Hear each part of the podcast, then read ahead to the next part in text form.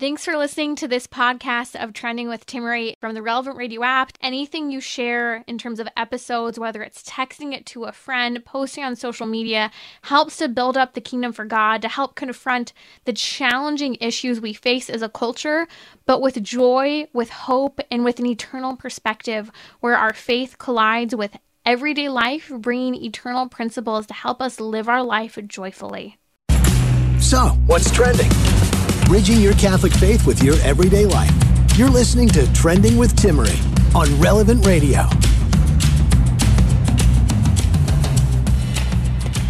A little blast to the past for the 1990s. Maybe you also grew up with Mary Kate and Ashley, the Olsen twins. It was actually really funny. I had no idea that they had I, I, knew they had a younger sister, but I didn't know they had a younger sister who was acting. And she's big because she's in, as you know, the Avengers films. And it's so funny because it's a generational gap. My, hus- my husband, my brother kept saying to me how an, old, one of the Olsen, an Olsen girl was in the Avengers movie, and I said, No, they're not. And I kept thinking that he was talking about the Olsen twins.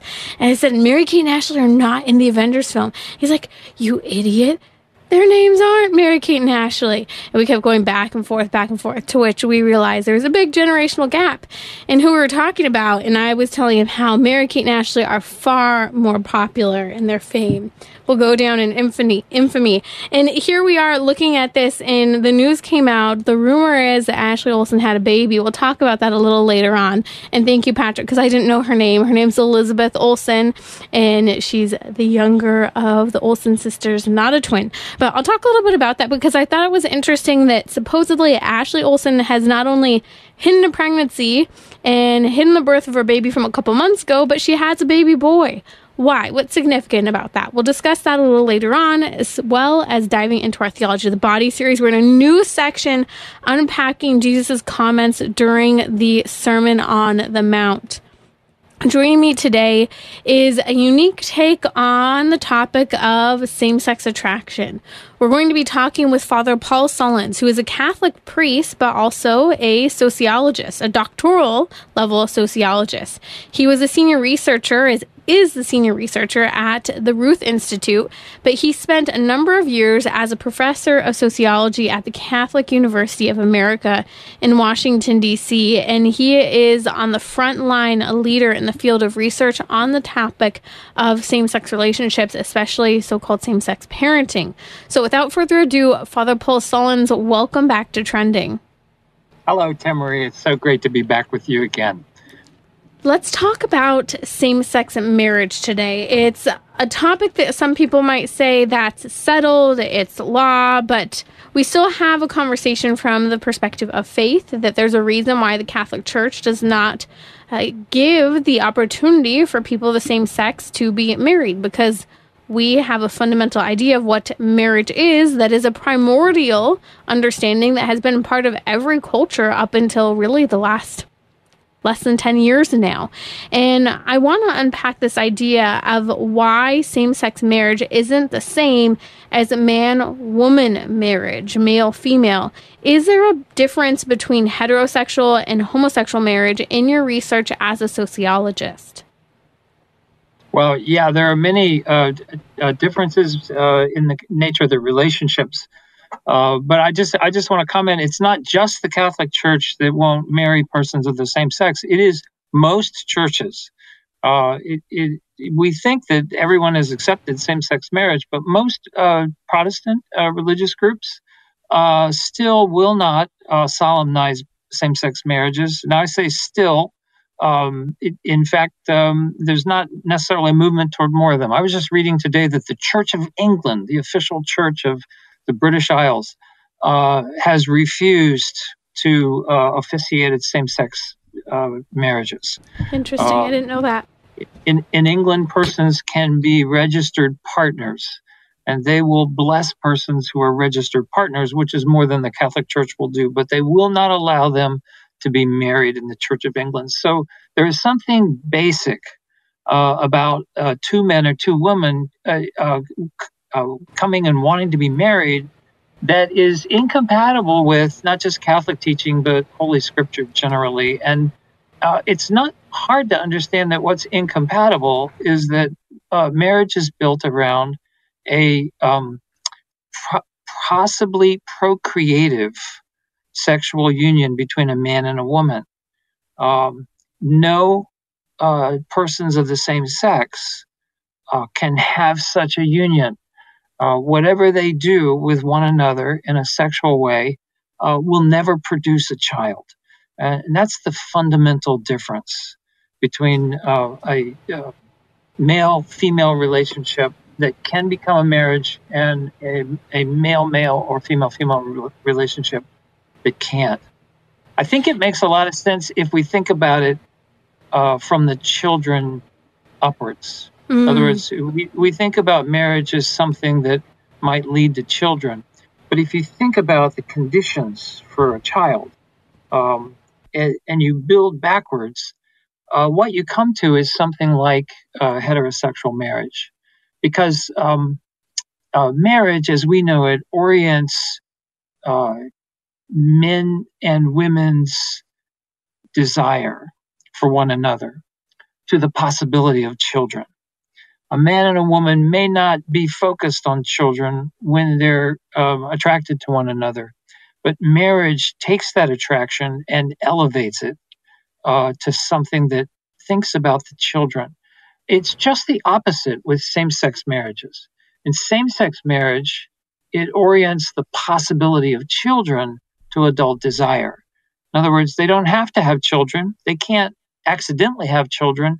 So they have to want to have those children. And so the children are a, a product of um, uh, uh, something that uh, those persons want that's not intrinsic, you might say, to the relationship. So, what is it that benefits children? Uh, well, human children uh, benefit a lot if their parents stay together until they become adults. Uh, and so, in every mm. culture that has marriage uh, that we would recognize, marriage is a very l- long relationship, usually lifelong, mm-hmm. uh, and a relationship that um, is stable for uh, the growing up period of that child's life. Another thing that benefits children in every kind of marriage, every kind of culture, is sexual exclusivity, or what we would call mm-hmm. faithfulness. Right. Uh, if the mother and father are faithful to one another, it actually increases the child's chance of survival. Uh, it improves the health of that relationship. Uh, and so those are the um, um, marks or the requirements of, of a Catholic marriage Se- sexual exclusivity or faithfulness and lifelong permanence. There's one other uh, aspect of marriage that benefits children a lot that's not usually mentioned uh, in Catholic teaching, and that is that it's a public identification, of public status. Um, in Catholic, in the Catholic world, it means that it's a sacrament, and sacrament uh, that is uh, public and, and announced to other people, uh, and that benefits children by uh, ensuring their connection to their father. If you've ever hmm. thought about it, Interesting. Um, the the the mother of a child is sure that that's her child. The father is not sure, is never sure that that's her child unless somebody uh, assures him of that. And so marriage uh, publicly assures both the child and the father that they are connected to one another. Giving a sense of responsibility, ownership, connection, right. getting to know yourself. I think it's so significant when you're answering the right. question, why is there a difference and what is the difference between hetero and homosexual, quote, marriage? It's yeah. fundamental, understanding that potential for new life, being able to literally generate and create new life, that permanence, that sexual exclusivity, the unitive dimension. And I love that you mentioned the public status because of the responsibility uh-huh. of the couple, including the father, to the responsibility of the child. This is a topic that I think is very sensitive today. A lot of people say, well, this is settled. It's settled through the Supreme Court it's not settled. And I think that we are facing in the coming months and years the overturning of Obergefell versus Hodges that made same sex marriage a law of the land. And when that happens, the majority of states across this nation actually had, whether it be a constitutional amendment or some sort of legislation put into place in their state that would be a trigger law, making it immediately so that marriage is yet again between one man and one woman, much like overturning of Roe versus Wade and how we're battling over this topic of abortion from state to state with radically different laws. And so the question is going to continue to be relevant. It's relevant because we've seen Catholic charities having to shut down without being able to uphold marriage between a man and a woman as the norm and the preference for the placement of babies in the case of adoptions, which brings me to this topic. Why is marriage meant for babies? I know you mentioned the significance of sexual exclusivity of the parents being healthier for the mm-hmm. child. You mentioned public status, helping to ensure the connection of the father to the baby, and so on. But what else is beneficial in that commitment of marriage that helps to provide something fundamental, and might you even argue a right to a child, both in infancy and through his or her upbringing? Yeah, uh, the Catholic Church holds that uh, a child um, not only should have two parents uh, of opposite sex, but that a child has a right to be brought up by the two persons who jointly brought that child into the world uh, their own biological mother and father. Uh, and that's what really brings the great benefit for a child. Uh, it is the most respective of that child's dignity. So the church says, and I'm quoting, that every child has the fundamental right to be the fruit of the specific act of the conjugal love of his parents. So, what that does to uh, those parents is that it turns that conjugal act into something that has a valence beyond themselves. It reaches beyond just the the focus of their relationship uh, into the future uh, to extend their love to another human being, another individual that will very likely outlive them and that will have to engage a future that they they can help them start but not but will reach beyond them. Uh, and so the family is a place of uh, what i call intergenerational solidarity. Uh, it, it socializes and extends the love of a man and a woman which can be just an erotic attraction, but it takes that erotic attraction and it elevates that. It, it extends that to become something that actually creates a whole new world and a whole new society. Joining me today on Trending is Father Paul Sullins. He is both a Catholic priest and a sociologist at the doctoral level. He's taught at the Catholic University of America in Washington, D.C., and he is on the front line with regard to research in sociology on the issue of same sex relationships and same sex parenting. Talk to me, Father, about the topic of understanding because I think this is the argument that th- that is thrown back at us. If we as people of faith and even every culture up until the last 10 years, less than that, have upheld that marriage fundamentally has to do with children procreation, well, what's the difference if two men who are, quote, married, again, not acknowledged by the Catholic Church, but if two men are, quote, married, adopt a kid, why can't that be a marriage as well? The difference is that every child is with two men that uh, call themselves that child's parents um, is being excluded from the care of his mother. Um, every child has a mother and a father. Um, that's a, a, logical biological reality. Um, and so, if you have a child that's with uh, a father and a father, or two men that claim to be the parents of that child, somewhere there is a mother that is not available to that child. The child doesn't have the care uh, of their mother. I think the last time we talked, you talked about a, a, a a gay couple that had a child and Yes, and uh, for the first year, that child didn't want to have anything to do with those men. And then when they went to visit a, a woman, I think his one of their mothers or something, they grandmother, they, they snuggled yep. up to him. Yeah, yes, and that's just a natural expression uh, of mm the of the importance, the benefit mm of marriage as God has created us. And so every every young person, every child born wants to have a mother and a father there's a lot of research that confirms this and the fact that having a mother and a father adds unique and valuable things to the care of a child and the upbringing of a child. Mm. There's a lot of research that, that supports the fact that a child's own mother, their own biological mother, has benefits to care for that child that that another woman doesn't necessarily have. Mm.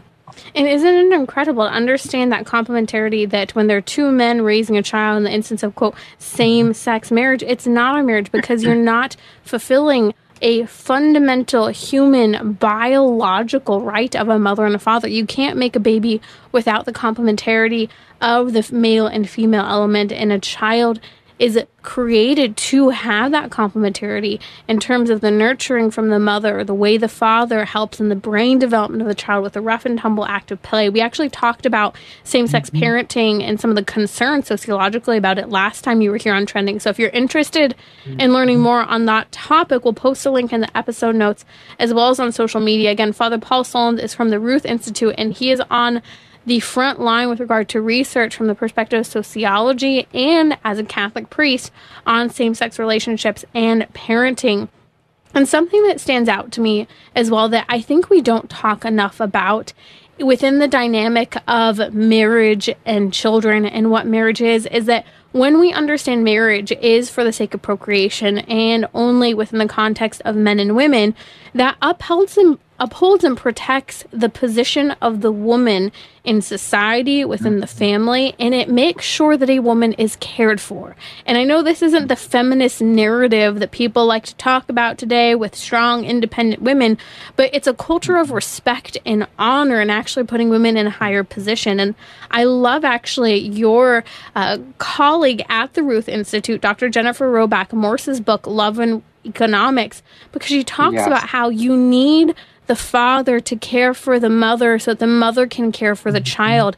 And she presents this from a very fundamental economic perspective that I really do think addresses this crisis of what is marriage and why is it that two men or just two women can't be a marriage even if there are adopted children or children that come into that relationship. Yes, that that's all very true. What what benefits a child most from their mother and their father is that they love each other. The child uh, is is kind of warmed by the glow of their love, and what really expresses that love the most is the difference between the mother and the father. Uh, and economists uh, have uh, uh, uh, explored this and expressed this very fundamentally, not just faith oriented economists, but have uh, shown that the differentiation of roles in a marriage is what makes that marriage strong and is what benefits the children. So, in a mm-hmm. differentiation of roles, you don't have a woman who's trying to be like a man, and you don't have a man that's trying to be like a woman, but you have each of them that are playing to or living into the ways that they are different from one another. The, mm-hmm. the I don't have. I think it's a great thing to have strong, independent women. You know, I'm a married priest. I don't want to freak anybody out, but my wife is definitely a strong, independent woman. No, no question. But she's also very traditional about her role and her place in the family. The problem with feminism is that it it tells women that the only way they can be strong and independent and powerful is to become more like a man. Uh, and you have two persons who are trying to be kind of like a man in a relationship, and it, it weakens that relationship. Mm. And I just want to give a caveat for someone who might be shocked. How can you have a married priest? Can you briefly comment on the connection to the ordinary and why there is an exception in your case? Yeah, I, I thought that might that might spark that. I um, uh, so in uh, uh, 1980, Pope John Paul II and uh, uh, uh, Cardinal Ratzinger um, uh, put forth a plan to welcome Episcopalian priests into the Catholic Church, even if they were already married. And so I'm one of those. Uh, I came in through a program called the Pastoral Provision, not the Ordinariate. Um, and um, there are not many of us, there's a, a couple hundred at most uh, nationwide.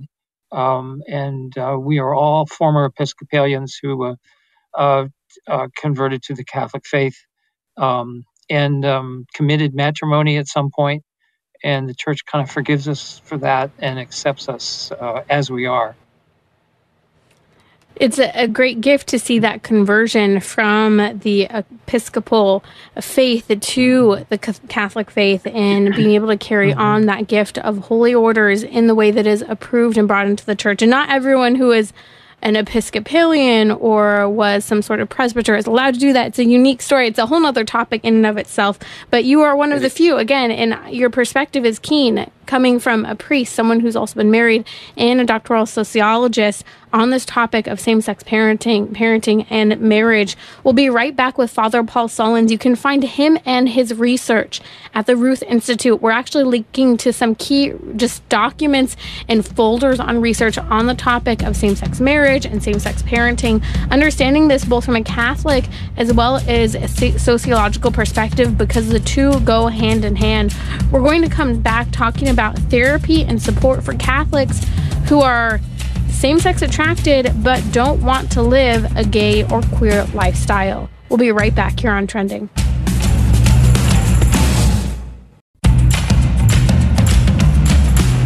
So, what's trending? Bridging your Catholic faith with your everyday life. You're listening to Trending with Timmerie on Relevant Radio and the Relevant Radio app.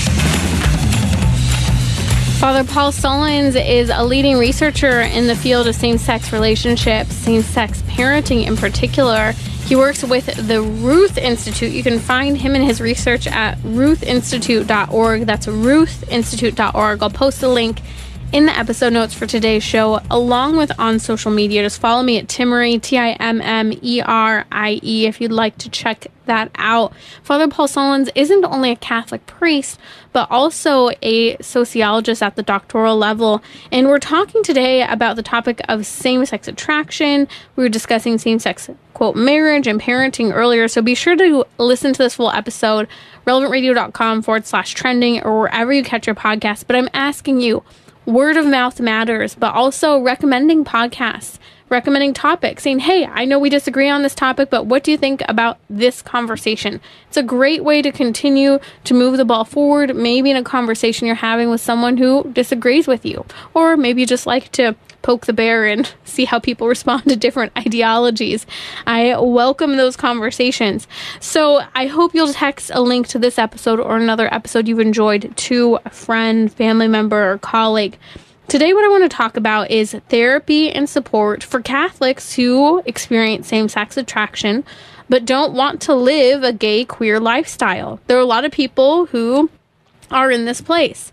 And I'm always astonished by some people in the Catholic Church, sometimes leaders who aren't following what the Catholic Church teaches, when they approve of same sex relationships, same sex lifestyles.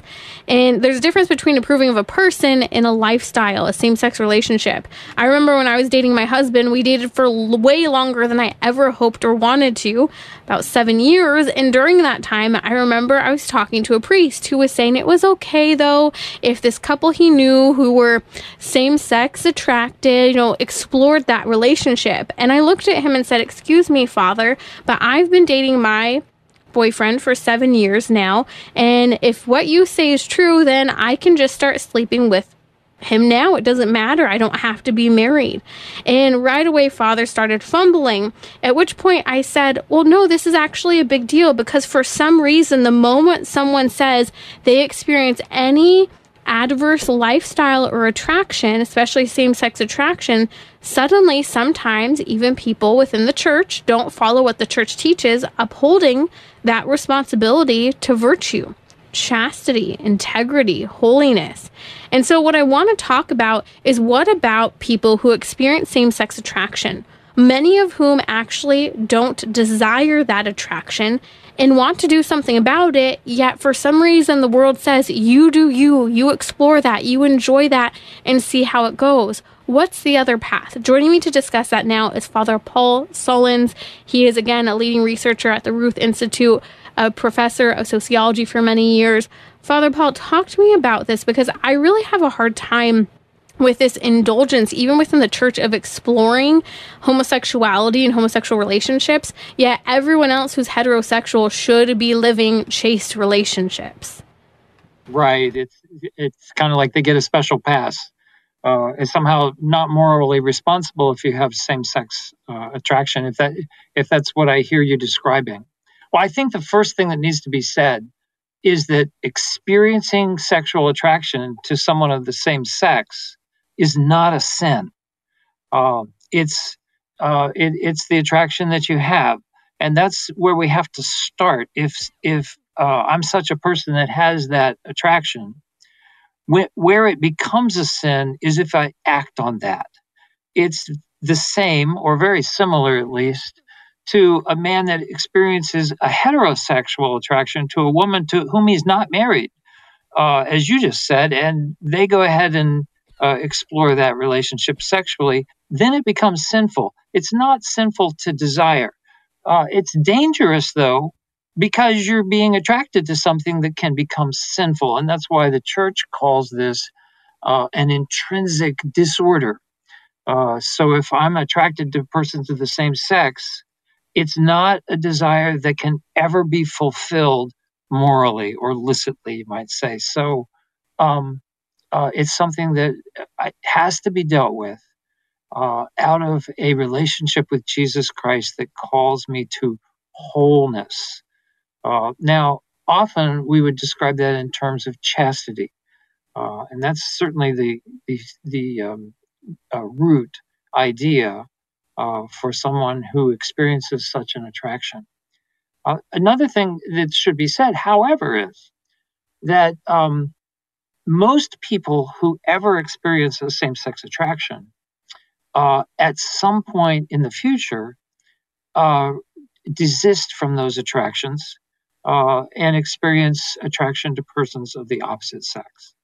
Uh, and I'm right. not saying this as a as a Catholic priest. I'm saying this as a sociologist. That we have uh, a number of good large scale population studies that ask people at two points in time about their sexual attractions. Uh, and those studies find that um, on the second assessment, usually five to 10 years after the first one, uh, about half of those who reported they were had same-sex attraction at the first assessment report that they have heter- heterosexual attractions. Wow, that's um, incredible.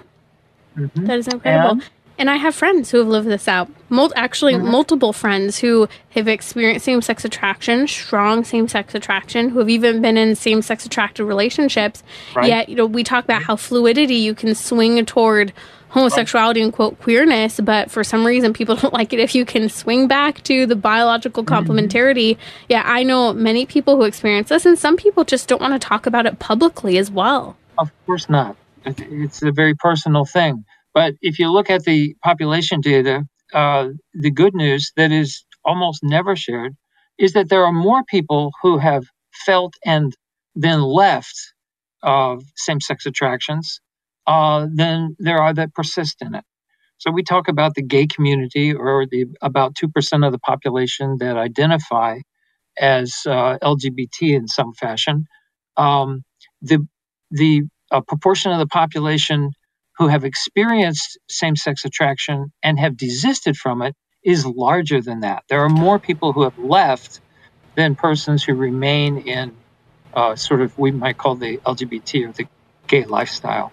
Father, that's um, incredible. I've actually not heard those studies before. I would love if you can share those with me because I know people listening are going to say, wait, share that. I want to be able to pass that along. I just want to reiterate what you said. So you're saying mm-hmm. that there are more people who have left same sex lifestyles, gay identity, queerness, whatever you want to call it, and then those people who actually identify as same sex attracted today. Right. The first study I'd point you to is by Rosky and Diamond. That's R O S K Y. The second author is Diamond 2016. It's called Scrutinizing Immutability. Uh, and what this study does is to collect together the findings of a number of these population studies.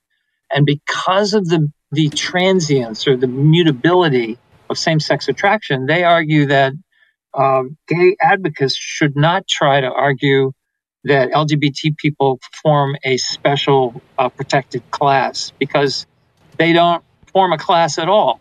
The class dissipates over time. Now, this is uh, right in line with what the church has taught all along. You, you know that the um, magisterial teaching uh, does not refer to sexual orientation. Instead, it uses the word sexual inclination. Uh, and that's because it recognizes that many persons experience a transient or fleeting form of sexual attractions to persons of the same sex and then desist from that.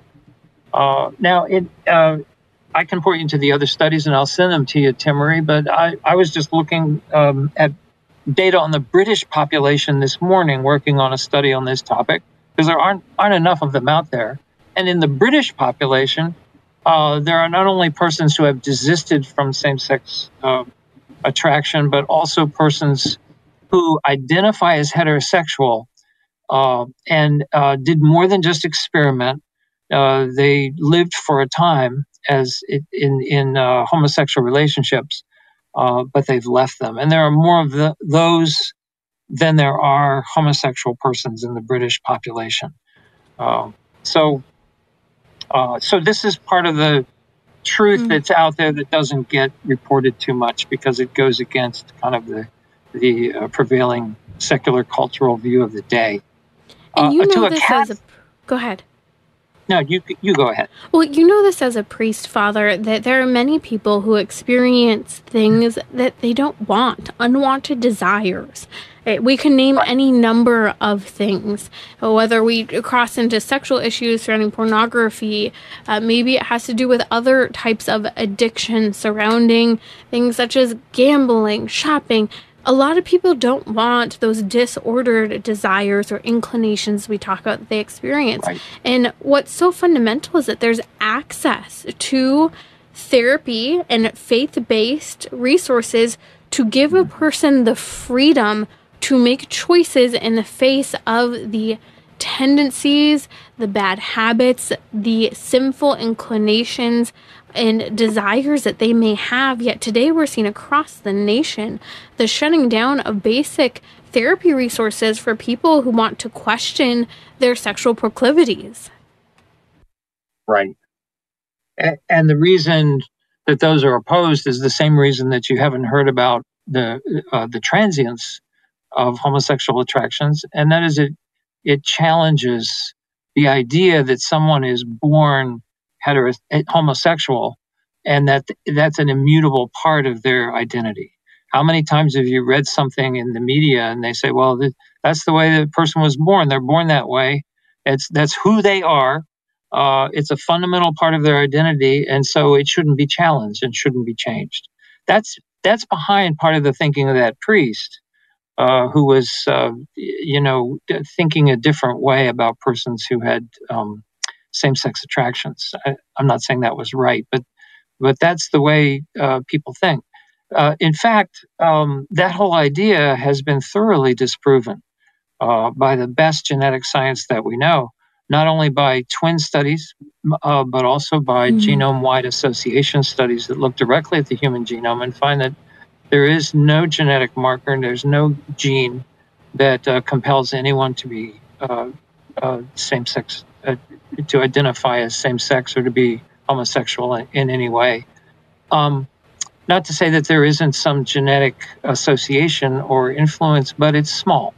Mm-hmm. Um, so, um, but still, there's freedom. Um, and I think that's significant. So, that born gay theory has been disproven by secular science. Yet, even if you wanted to try and claim there was some sort of genetic pull, it's maybe the same way there might be a little bit of an influence that someone could become an alcoholic. And I think it, what we look at fundamentally as Catholics is that we know in our human anthropology the reality of free will and our right. role to decide in the face of whatever temptation or proclivity we may have. That's right. Uh, anyone uh, does that. Now, p- when people are Catholic and they feel same sex attractions and they don't want to live it as an LGBT person exploring sort of a, a um, uh, morally uh, improper relationship, uh, there are several ways that they can um, approach that. I want to recommend a book. It's because I know we won't Please, be able yes. to talk to all of them, but there's a book uh, by a um, Catholic man, Daniel Mattson, M A T T S O N. Yes, It's called "Why. Why I Don't Why I Don't Call Myself Gay."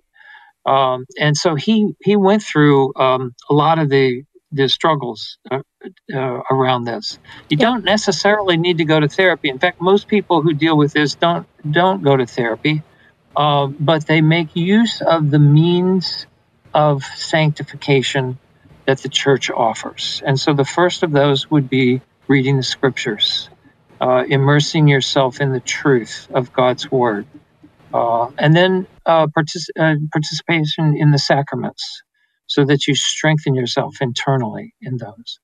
Um, uh, good re- re- friendships with uh, friends that are going to build you up and lead you to virtue and holiness. And then there's a lot of wisdom in the tradition of the church and the writings of the fathers of the church uh, that pertain to this. And um, Mattson goes in has several chapters on the things that helped him in his journey on that. Mhm. It's a fantastic book. I highly recommend it. Um, And I'll just briefly mention some of the connections he makes in his story are things such as his mother always desiring to have a little girl and dressing him up as a little girl at a young age, some sexually abusive encounters he had with another child, child on child, which is the most predominant form of sexual abuse today.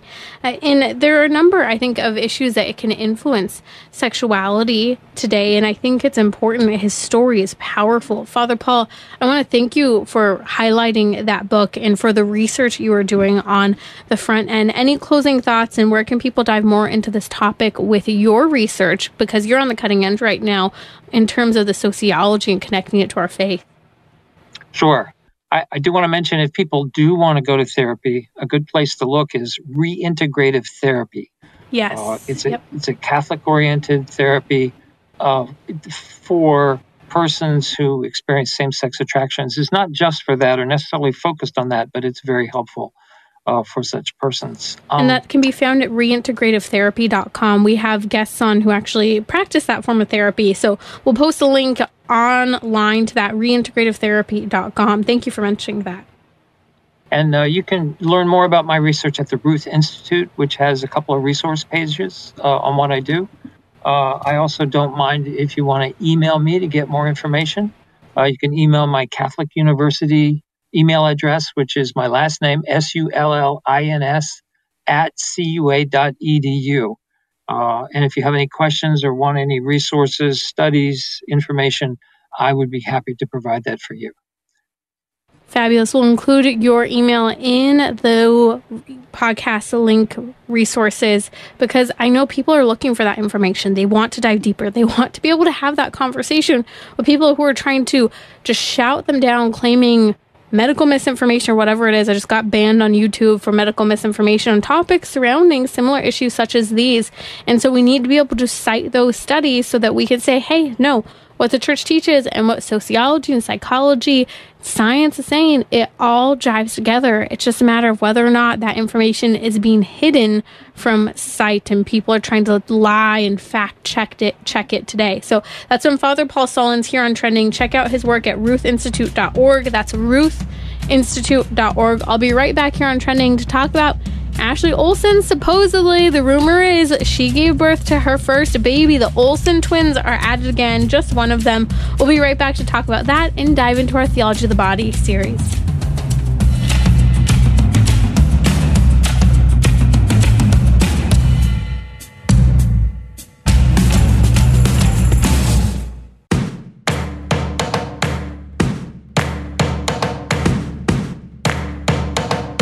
We're talking about what you're thinking about. You're listening to Trending with Timmerie on Relevant Radio and the Relevant Radio app.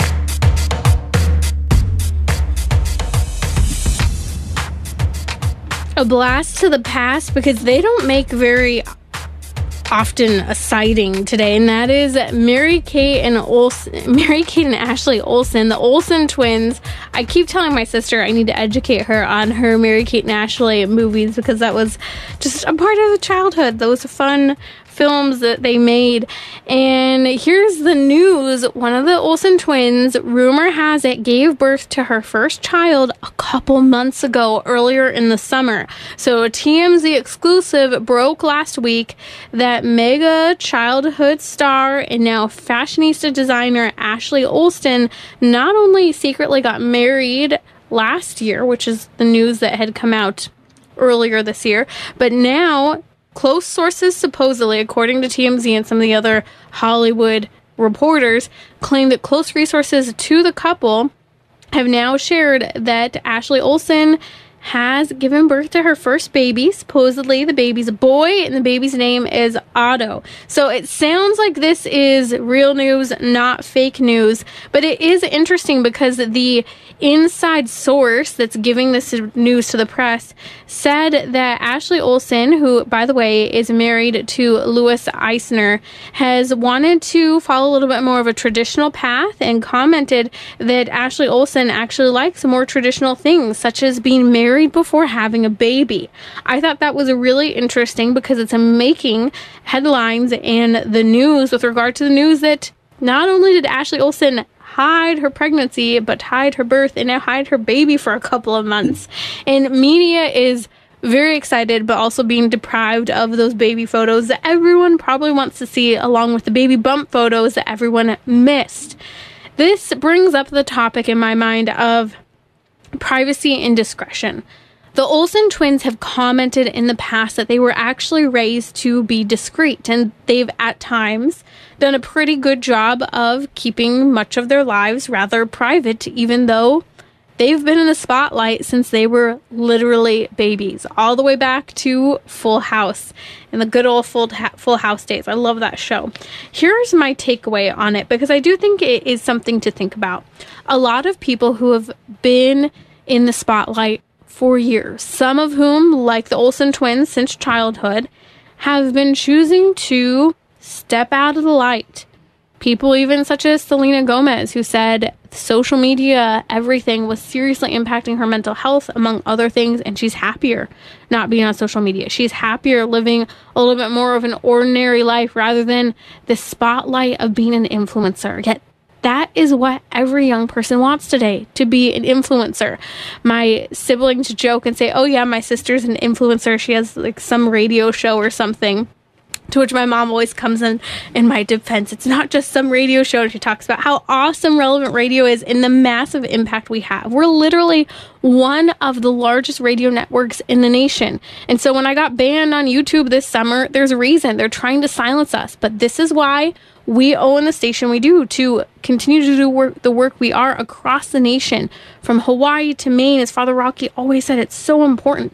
But why is this important? Bringing it back to Mary Kate and Ashley Olsen. It's great to have an impact. It's great to be an influencer. These are can be good things with good messages, but look at what people such as Ashley Olsen and others are doing. They're getting off of social media. They're hiding from the press that they've gotten married, that they were pregnant, that they've had children. I think this presents some areas for us to ponder in modesty, in temperance, in prudence, these virtues that are so fundamental that we as people of faith should be exercising. Modesty in speech, being careful of what we reveal, not to reveal too much or to too many people or the wrong people, or even revealing so much that it might upset or disturb others. Temperance, that virtue of temperance, that desire to know can sometimes be a bad thing. The desire to even have others know about our lives can be bad for us. Prudence, to be prudent in sharing, for example, as parents today, the lives of our children on social media for the sake of their privacy, but also for the sake of being in the spotlight for their mental health. I, I, am tired of those words, mental health, but it is significant that we're not damaging the psyche of children by putting them in the spotlight from a young age and looking at how wonderful they are for the world to just constantly admire. Kids are great, they're wonderful, they're gifts from God, but we do damage the psychological development of children when we treat them as if they are the best thing that was ever given to the world and that everyone else should think so and that they can do no wrong or think that nothing's wrong. So, if the news is true that Ashley Olsen has had a baby and the baby's a boy and named Otto, congratulations. Let's pray for this new family as they celebrate in privacy as they're choosing the life of their child. But let's take a little note from that book to exercise virtue in the way we use social media and just public the public sphere today to share about our lives, why question why we may or may not want to share something about our lives, be temperate in what other people know and prudent especially in how we share the lives of our children. I know this is something I'm thinking a lot about and trying to figure out how to navigate as well because I want to celebrate babies. I want to see cute pictures of babies, but not everyone sees that the same way, and it's not always good to expose children online in that way. You're listening to Trending with Timmerie here on Relevant Radio. Let's talk about theology of the body. So, theology of the body, I'm excited to finally be in the next section of theology of the body where we start to unpack the Sermon on the Mount. So Pope St. John Paul II started with Jesus' words appealing back to the beginning and the question in Mark 10 and Matthew 19 about divorce. Now, Pope St. John Paul II chooses to focus in on the Sermon on the Mount, specifically where Jesus says, You have heard that it was said, You shall not commit adultery. But I say to you, whoever looks at a woman to desire her in a reductive way, Pope St. John Paul II added that, whoever looks at a woman to desire her in a reductive way has already committed adultery with her in his heart. What Pope St. John Paul II is doing right off the bat is pointing to the difference between experience versus desire. We'll unpack this more, especially shame in connection to men and women and how shame, as we've already discussed in that original state in the garden prior to the fall of Adam and Eve, wasn't something that Adam and Eve ever felt. It wasn't a part of that original state of man and woman in the garden. Pope St. John Paul II looks at sexual desire and pleasure as good things, however, they can be used in negative and reducing ways. The person to be looked at in terms of pleasure alone rather than a full encounter with a person is wrong. So, again, what we do with our thoughts, how we approach the great gift of something such as pleasure needs to be addressed. And this is fundamental to this part of the series in Theology of the Body. And just to think about, marriage helps to purify and balance the way we take responsibility for others, the desire for pleasure, but also the gift of the whole person, the sacrificial dimension of serving another. Pope St. John Paul II says that this part of the Sermon on the Mount is of key significance for the theology of the body and the understanding of our human anthropology. A simple word or sentence, he says, can be profound in the work of Jesus. can be profound, are profound. Just a word is what he's saying, just a sentence. Look at how much we've already unpacked in just those words of Jesus in appealing to the beginning, the dawn of creation in Genesis chapters 1 and 2. Now, let's put a little bit of context in these Bible passages in the Sermon on the Mount to set us up for how we will unpack Matthew chapter 5, verses 27 and 28 in the days and weeks to come. Jesus at the Sermon on the Mount said before this statement, and I'll say it again. So the statement we'll be unpacking is You have heard that it was said, You shall not commit adultery. But I say to you, whoever looks at a woman to desire her has already committed adultery with her in his heart. Just before this, Jesus had said, Do not think I have come to abolish the law or the prophets. I have not come to abolish, but to fulfill. He goes on to say, Whoever carries out these commandments and teaches them will be considered great in the kingdom of heaven. Then Jesus says this in Matthew chapter 5 verse 20, unless your justice surpasses that of the scribes and Pharisees, you will not enter the kingdom of heaven. So what Jesus is talking about, what he's building up in this great long covenant that not only shall you not commit adultery with a woman, you shouldn't even lust after a woman. What Jesus is talking about is integrity. Knowing the truth of the commandment goes much further than surface level and what people see and hear and think. It's about you and I living with a, such a great level of integrity and virtue that it's transformative in the sense of our holiness and our union with God. Jesus is telling us to know the truth, to live the truth, and then to teach it. And that includes fundamental ideas such as what the Catholic Church teaches with regard to how we are responsible for the sin of scandalizing other people or what actually other people might perceive in what we do. This is why we're called to corporal works of mercy, to instruct the in- ignorant, to admonish the sinner. All of this starts, though, with first knowing the truth and living it out so that we can teach and spread the good news of the kingdom of heaven.